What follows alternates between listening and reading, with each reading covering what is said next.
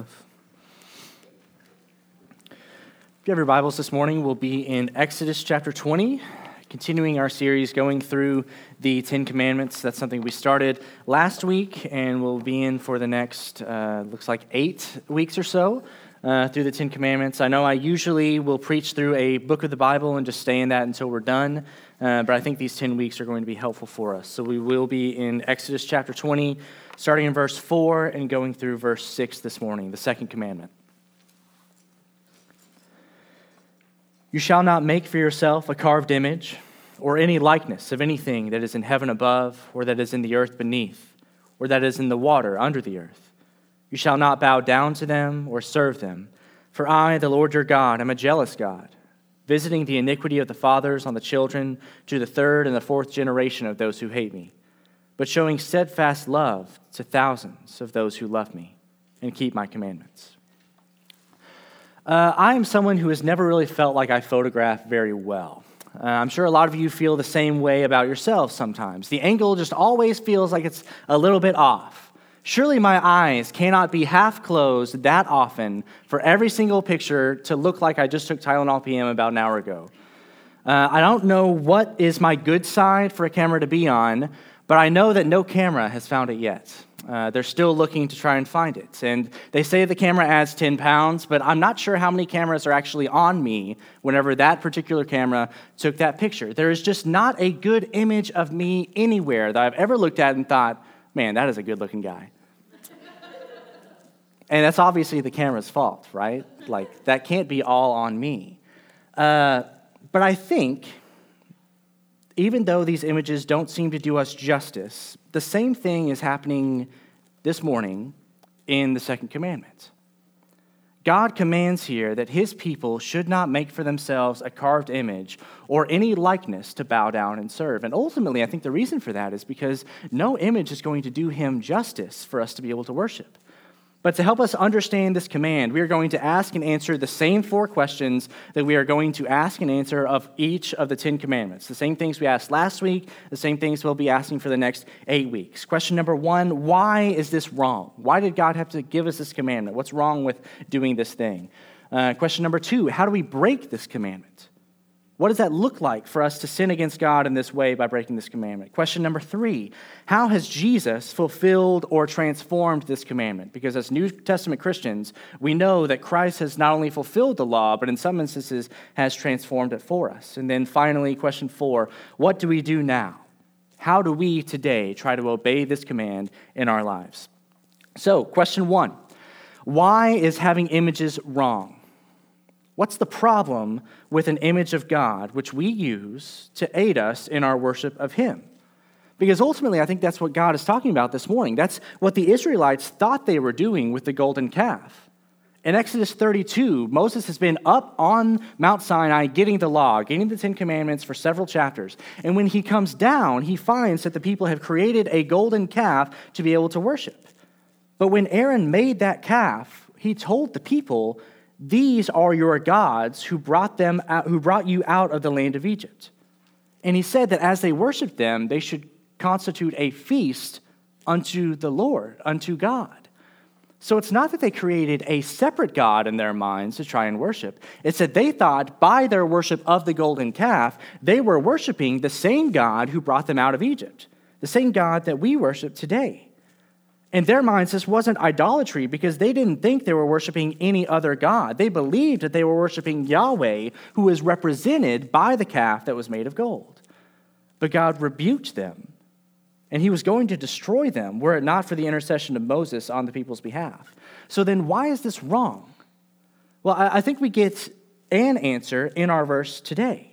It's wrong to worship God as represented by anything else Simply put, because God is a jealous God. Verse 5 You shall not bow down to them or serve them, for I, the Lord your God, am a jealous God.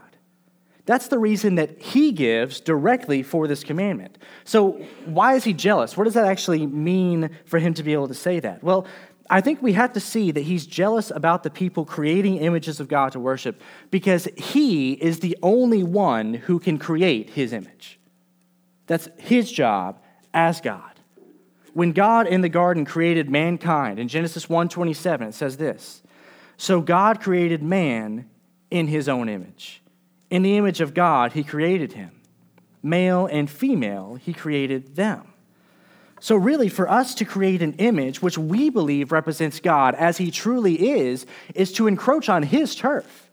He's the one who makes his images. He's the one who makes mankind. And we are the only ones, Scripture says, has been made in God's image.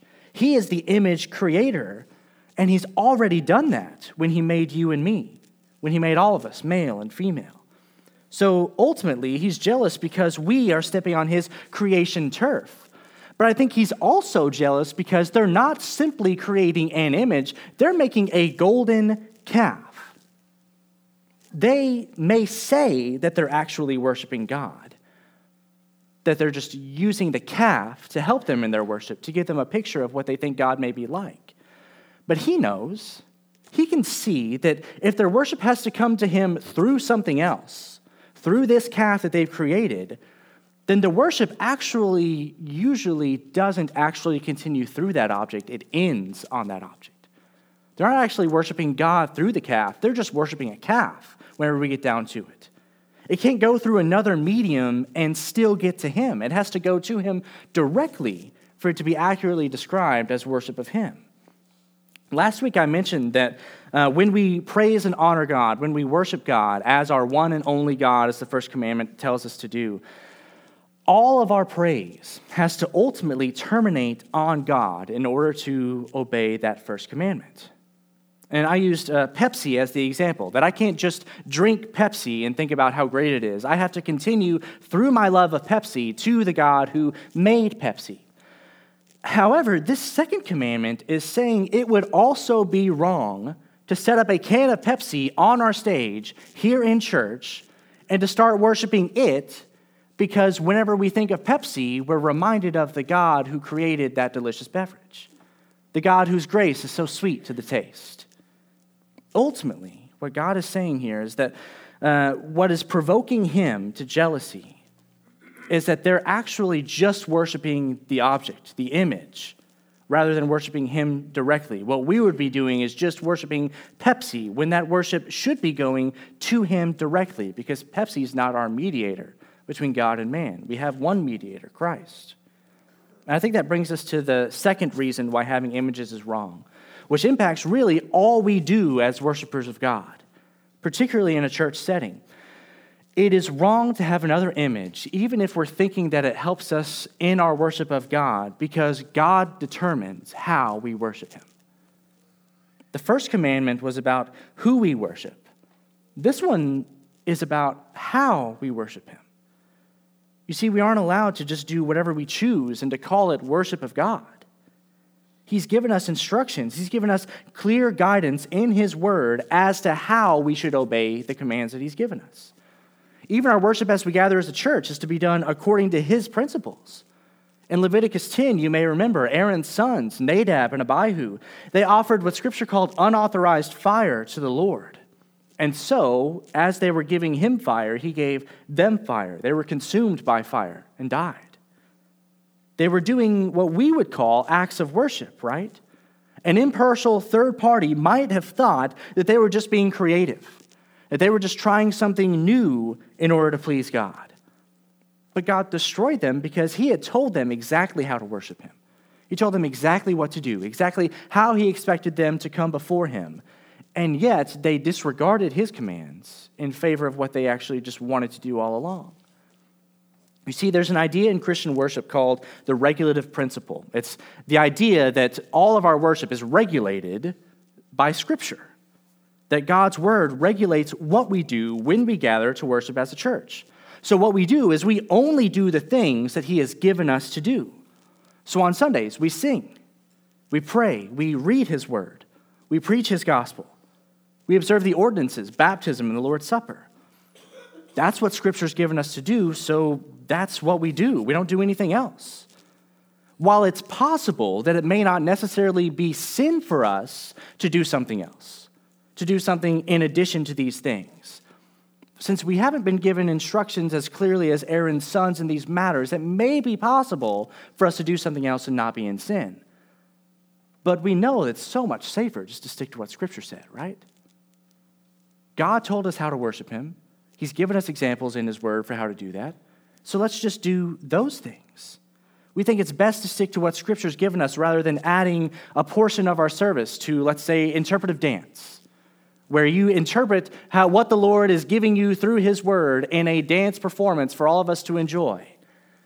Is that worship? Maybe, possibly. I think we're not going to do it on a Sunday morning because we do what Scripture gave us. God determines how He is to be worshiped. So the creation of images, even in the hopes that they might aid our worship, that denies Him that right. So it's wrong for us to create images. But even more so, I think the, the most foundational reason creating images of God to worship is wrong is because any image that we create of God is reductive. It tells a lie about God. Because when we make it, we say, this is what God is like. This represents Him. But to create a true image of God, that's impossible for us. We just can't do it. So ultimately, to, to do so and to say, yep, we did it, we nailed it. This golden calf is like God. When you really think about it, that's such an insult to the creator of the universe. Jen Wilkin, and while in, in my study this week, pointed out this fact when she spoke to the problem with idols. And she said this The idol is small, but God is immense. It is inanimate, but God is spirit. It is location bound, but God is everywhere, fully present. It is created, but God is uncreated. It is new, but God is eternal. It is impotent, but God is omnipotent. It is destructible, but God is indestructible. It is of minor value, but God is of infinite value. It is blind and deaf and mute, but God sees, hears, and speaks. See, this little idol, this little image that we might have created of God, it's not God. So, how dare we say that it is? How silly of us to, to make something and to think that we've somehow improved our understanding of the God of the universe. We've improved who he actually is by making this particular image to represent him in our worship. So, a true image of God, that's just impossible. We don't have the tools as finite creatures to create an image of the infinite God. All of our images would be reductive. But even more so, I think we don't need images. I mean, if you think about it, God could have given us images if He wanted to, right? He could have made idols and said, Here, these are the idols, worship me by worshiping this. He could have told us exactly what He wanted us to make in His image. He could have given us images. God, when giving us a revelation of himself, could have made a movie play in the clouds telling us who he is and what he's like. We could have had the Bible in Blu ray form in the clouds before the cloud existed for all of eternity. Like CNN at the airport, you just see it, it's always there. And yet, he didn't do that. He didn't give us an image to show us who he is, he gave us his word to show us who He is. He gave us a message to reveal Himself to us, a book. Romans 10 17, do you remember? How does faith come? Through hearing, and hearing through the word of Christ. So, as Christians, we are a word centered people. We are a people of the book, of this book, not of the picture, not of the image. So, creating images to worship, even if we're trying to worship God through them, even if we might think our intentions are pure in that, it's wrong. That's what God's talking about here. So, then that's why it's wrong. So, how do we break this commandment? That's our second question. Because if you look around here, I don't think on our stage we have any images of God. I don't think we have any idols. I don't think we've created anything that we have in our building. If you look around our sanctuary, just like last week, you're not going to obviously see any kind of idolatry that we have here. There's no golden calf on an altar in most Christian churches that you would walk into. And yet, I still think that we break this commandment more often than we might think. And I'll give three ways. But before I get to those three ways that we break the commandment, I think I need to address something that you may have heard, you may have encountered, You, you may actually have uh, thought of this yourself, or if you haven't, you probably will at some point, particularly in the next 30 seconds while I'm going to talk about it. Uh, people who typically fall in the more reformed doctrinal camp, people who would agree with me on a whole host of a thousand other things, have a fairly high and strict interpretation of this commandment in particular. It's not quite as high, not quite as strict as uh, someone, let's say, like the Amish, who would say that it is sinful for you to create another image of a human being. That's why they don't take pictures. That's why they uh, abhor any kind of images of a human. But most Reformed people wouldn't take it to, to that extent, but they might say that any representation of God violates this commandment. They even have an acronym for this 2CV, Second Commandment Violation. You may have seen that at some point. And before I say why I'm not quite where they are with that, before I get to the three ways that I think we do break this commandment, let me say that I appreciate that emphasis. I think they've got a real good point. They're reading the commandment, they're trying to follow it, they're interpreting the reasoning behind the commandment correctly. And even though I'm not quite where they are, I, think they've got a point. I think they're putting a high value on what God has told us to do and to be. What they're trying to say is they're trying to say that if you see a picture of God, more commonly, more specifically, more often, of Jesus, the reason people like it is because it causes them to think of God. But that's the exact same reason that God gave us this commandment in the first place. He said, That's the problem. You're looking at the image and thinking of me through the image rather than thinking of me and only me in who I am. Just as we saw, those pictures, they don't do justice to the truth. Jesus didn't look like that, whatever that image might be. So if you see a picture of him and you think that that's what he looks like, and that image causes you to worship, but then the image, the picture is wrong, ultimately you're going to end up worshiping falsely, right? Not only that, I think over time it starts to change our understanding of our own faith. You see, for a long time, particularly in America, Jesus was usually drawn to look actually very similar to how I look right now today. White guy, brown hair, maybe blonde, beard, surely a little bit longer, probably a little fuller on top. But he looked mostly like I do. And I think that even though we don't know what he looked like, I'm pretty sure he didn't look like I do. And it, whenever we see Jesus depicted looking like me, like a white guy in 2023, that eventually starts to make me, as a white guy, think that I'm already more like Jesus than everybody else.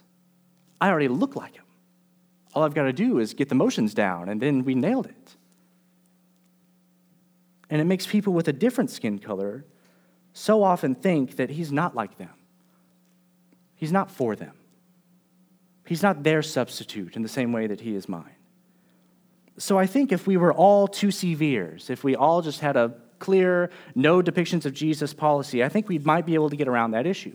So then I think the question becomes wait, so why don't I agree with them? Why do I think it's not necessarily sin to create a graphical depiction of God or for a man to, let's say, play Jesus in a TV show? Well, I do think we have to remember that this is an Old Testament command. It was given before the incarnation of Jesus. So any depiction wouldn't have been correct, particularly of animals or angels or whatever. That's what the, the verses are particularly talking about. As a representation of God who had no body, they wouldn't have been right. But once Jesus has taken a body to himself, one that he still has, by the way, today, then I think we have to readjust our understanding of this command, as we'll see in our third and fourth questions whenever we get there. So now, even though I'm still sympathetic to the 2CV crowd, to people who have a hard stance on this, I think they have a point. And I do think if we're going to err, if we're going to make a mistake, let's err on the side of no depictions of God, of no depictions of Jesus. But I don't think it's quite the hard and fast rule that it was whenever God gave it to us in the Old Testament. So I also don't think that writing 2CV under every single Facebook post you've ever seen of the chosen is necessarily the best thing to do for any of those people or for us today. So then, how do we break this commandment? If we don't break it in that sense, how do we break it? Well, first, I think we break this commandment by constructing our own image of God. The Israelites in Exodus 32 with the golden calf, they broke this commandment very clearly. But again, the problem isn't just that they made an image and worshiped it, it's that they thought that this image of God was God for them. And the image that they created of God in their minds was false. That image had nothing to do with how he had revealed himself to be. He never once told them, I'm like a calf made of gold. And then they made that image. He told them that he was, I am. He said, I am the God who is. He told them he had made a covenant promise to bless their ancestors and to make a new people. He delivered them from the hand of Pharaoh with his own power and might. They already knew all of these things about God, and yet somehow they interpreted all of that through their own lens and came out with a golden calf, a newborn cow. Not mighty, but docile. Not big, but manageable. Not something to be feared, but something to be used. See, they had a wrong idea of God, and that became evident through the idol that they created. So we do the same thing today when we get God wrong. We do the same thing when we come up with some picture in our heads of who God is, whenever that picture doesn't line up with who He's revealed Himself to be. You see, anything you think of the God you worship that doesn't line up with Scripture, that is an image that you're bowing down to. That's a God you have constructed for yourself that you're worshiping rather than the real thing. But we break this commandment today not just by coming up with our own image of God, which is wrong. We also break it by thinking that we have a handle on the fullness of God. We break it by thinking that we've got God figured out, that He is like X. He's like a golden calf. Just like what Jen Wilkin was saying earlier, whatever you think He's like, that doesn't contain the fullness of who He is. For you to construct an image of him to worship is to limit your conception of what he's like. You see, he is bigger, he's better, he's more, he's denser, he's above whatever you currently think him to be. So don't settle for an image. Don't think that you, who gets a headache filing your taxes, has a perfect grasp on who the God of all the universe is. We break this commandment by reducing him to anything less than his perfect godhood.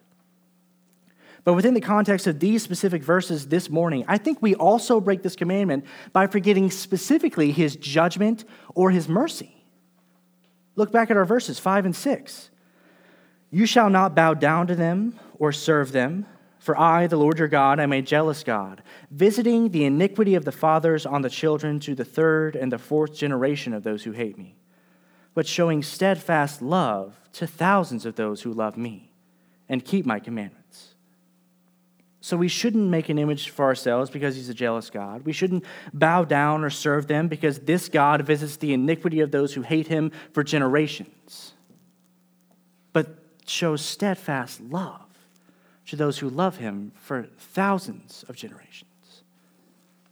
You see, images, they don't show mercy, they don't judge. The calf wasn't condemning or saving anyone.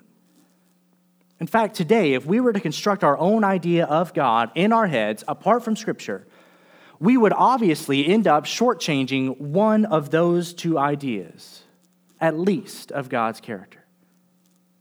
We lessen his justice just enough so that I squeak through, so that I don't get judged, but the other people that I think should get judged, they get judged we lessen his mercy just enough to condemn our enemies. Just enough so the people we think are going to get what they deserve, that they actually do get what we think they deserve. But this God that we are to love and to serve and to bow before, he is perfect in both justice and mercy. And he won't let us forget about that even in a list of rules, of do's and don'ts, God has to remind us of who He is, of His nature, of the gospel. He has to remind us that we are a sinful people who hate Him and who deserve our iniquities back on our own heads. And yet, He is a steadfast, loving God who shows mercy to those who turn from their sins and turn toward Him in love and faith. And even I think the proportions here are meaningful. He's not saying that the sins of a father are going to stay with that family for three to four generations. And he's also not saying that a believing father guarantees love and mercy for his family for thousands of generations. He's showing us that just as he is quick to hold the sinner accountable, as diligent as he is to make sure that those who hate him receive their due, that there is a judgment coming from him, he is much more so adamant in love, abundant in love and mercy toward those who love him. He's saying, yeah, yeah, absolutely. The sinner will be held accountable in every generation, third, fourth, whatever, as long as it takes. But my steadfast love will still be here for thousands of generations, thousands upon thousands of people. My mercy will not run out before it gets to you. You've heard me say something similar to that before. I think it's something we're likely going to display on a wall here in the church soon. Richard Sibbes in The Bruised Reed said, There is more mercy in Christ than sin in us. That's why we sing that song, His mercy is more, so often. That's the idea that God is conveying here in the second commandment. Yes, to the one with iniquity, they will receive their due to the third and the fourth generation. But to the one who loves him, they will receive abundant love and steadfast mercy for thousands of generations. Though our sins, they are many, his mercy is more. So then, how has Jesus fulfilled this for us? In order for everything I just said to be true, in order for Christ to have mercy to give to us, he had to fulfill the law for us. So, how did he do that with this commandment specifically? How has Jesus fulfilled or transformed this for us? Well, I think simply and obviously, as the true God, he lived a life which glorified the true God with every breath that he breathed. He had perfect knowledge of the triune God and never settled for, he was never distracted by anything else. When he prayed, he knew exactly to whom he was praying. Every moment for him was an act of self worship of the true God, as he truly is. But Christ not only fulfilled this command by following it, he transformed it by being the incarnate image of God Himself. Hebrews 1, verses 3 and 4 say this He is the radiance of the glory of God and the exact imprint of His nature, and He upholds the universe by the word of His power. After making purification for sins, He sat down at the right hand of the majesty on high. Having become as, more, as much superior to angels as the name he has inherited is more excellent than theirs. You see, he's the exact imprint of God. Colossians says he is the image, the icon of God. And he's not a lesser image, he's not a cheap knockoff. He is God in the flesh. The calf wasn't God's image because it wasn't like him, but Christ is God's image because he is him. So when we worship Jesus, we don't do so as the next best thing. We don't worship Jesus because that's the best thing we have in front of us to be able to worship. It's not as if we'd love to have an image of the triune God to worship, but I guess we'll settle for this Jesus guy. No, if we worship Christ, we are worshiping the Father and the Spirit also because we're worshiping God. We don't need Jesus just because he gives us access to something greater. He is the something greater that we have access to. While Pepsi is not the mediator between God and man, Christ is the mediator between God and man. When we worship Him as God's image, we are worshiping God. So we fulfill this commandment, I think, now, in light of that, by worshiping Him. The Christ who is God's image, it's important to point out, I think, though, is the Christ who is revealed in Scripture. That's how we see him as the image of God. That's how we know who he is. That's how we know what he's done. Anything else that someone might believe in, if they said, I don't believe in the Jesus of the Bible, I believe in the historical Jesus. They might believe in the Jesus they've imagined for themselves. That's, that's not the real thing. The Jesus who is God's image is revealed in Scripture. So then, what do we do about this? It's our final question this morning. In light of everything we've just said, as New Testament Christians, after Christ has both fulfilled and transformed this commandment, how are we now to obey and follow it? Well, I think just like last week, and perhaps just like every week we're going to see, we obey this command by worshiping God in Christ. He is God, He is the image of God. So, no, we shouldn't make one of anything else when we can worship the one true, perfect God in the flesh. He's the reason that God is able to both hold accountable the sinner and to show steadfast love to his people. Because he came to live a perfect life which fulfilled the law before he died a death that we should have died, before he rose from the grave to give us the life that we so desperately need we should hear that message, that gospel of salvation. We should respond to that message with repentance and faith. We should believe all these things about Jesus, all that the scriptures say about who he is, his person and work. We should turn from our sin and toward the one who saved us, denying ourselves, taking up our own cross, following him. But as we seek to worship God in Christ, I think we have to do that according to the truth we have to seek to worship the true God truly, which means that we worship him as he's revealed himself in Scripture. We aren't allowed, we don't get to conjure our own ideas of who he is or what he's like. We don't allow ourselves to think that the God we want to worship wouldn't do this. The God I want to worship wouldn't say that. So that passage must just be wrong.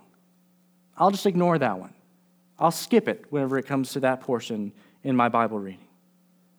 We can't be a people who freestyle the Christian religion, just changing our worship and ideas all the time. We have to be a people of the book who conform our beliefs and practices to what God has revealed, continuing to press into that book to find a greater and deeper understanding the entire time. We can't settle for anything less than God to worship. We can't allow ourselves to be drawn in by an American red, white, and blue God. We can't allow ourselves to be drawn in by an all loving, all affirming rainbow God of the sexual revolution. We have to seek, to believe, to trust, and worship the real and true God of the Bible in every aspect of our lives. We can't settle for images. We have to come to know His justice that we might pursue it in this world. We have to come to know His love that we might show that love to all who are around us we have to come to know His mercy and grace, that we might not only participate in it, but that we might spread it. We have to come to know His book so that our answers to the largest questions of life, they don't come from our parents, they don't come from our instincts or the nightly news. They come from His word, His revelation. I even think this verse is encouraging us toward having a more spiritual and a less material less physical emphasis in our faith. You see, a command to avoid worshiping images is a command to, in some sense, widen our perspective beyond what is merely physical, what is merely material right in front of us. For instance, I think we have to be reminded that this building is not the church, it's not God's house. You are the church, you are God's house. These steps up here, it's not an altar with a special anointing where your prayers count for double whenever you come forward and pray.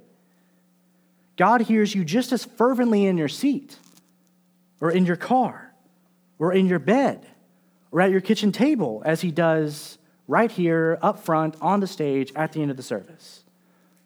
The water in the Jordan River in Israel today is no more holy, no more clean, no more extra baptismy than the water behind me in the baptistry here in this church.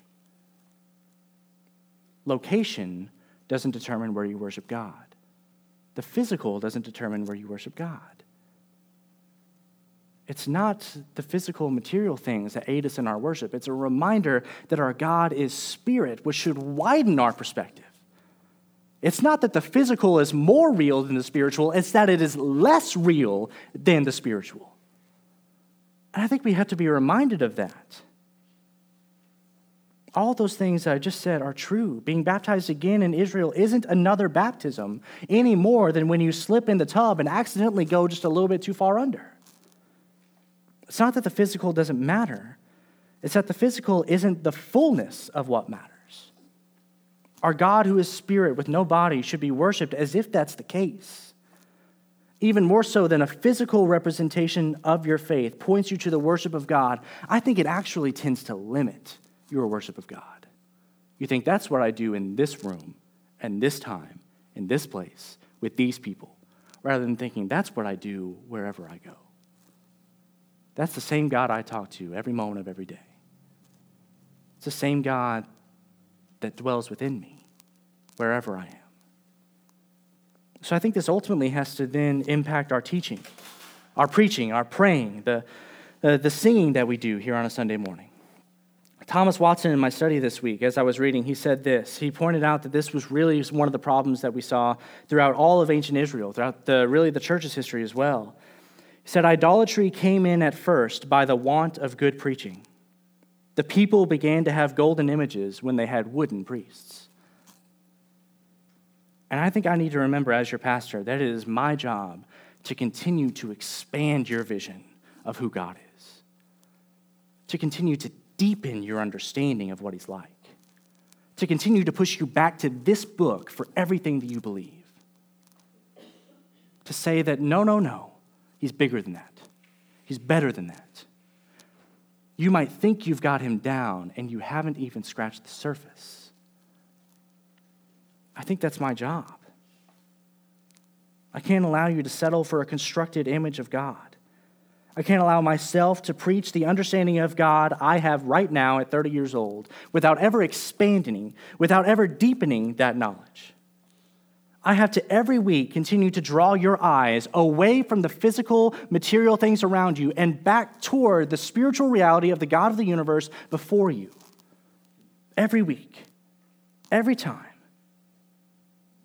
I have to remind you of the God before whom we shall have no others. And by whom nothing lesser shall we worship. I hope that I've done so today, and I hope to do so next week as we turn to the third commandment. Let's pray. God, thank you for this day. Thank you for all that you've done for us, Lord.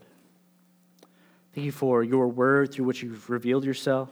Thank you for this commandment for us to obey.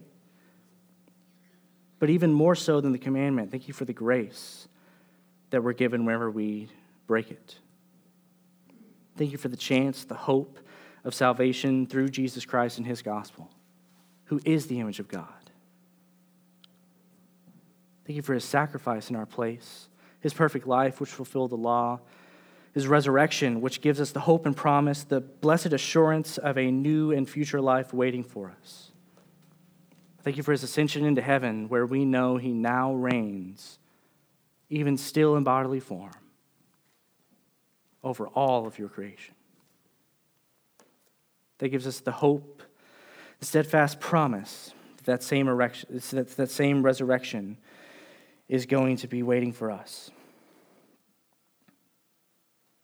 Help for us not to settle for images, but to worship the real thing. We love you and we thank you. In Jesus' name, amen.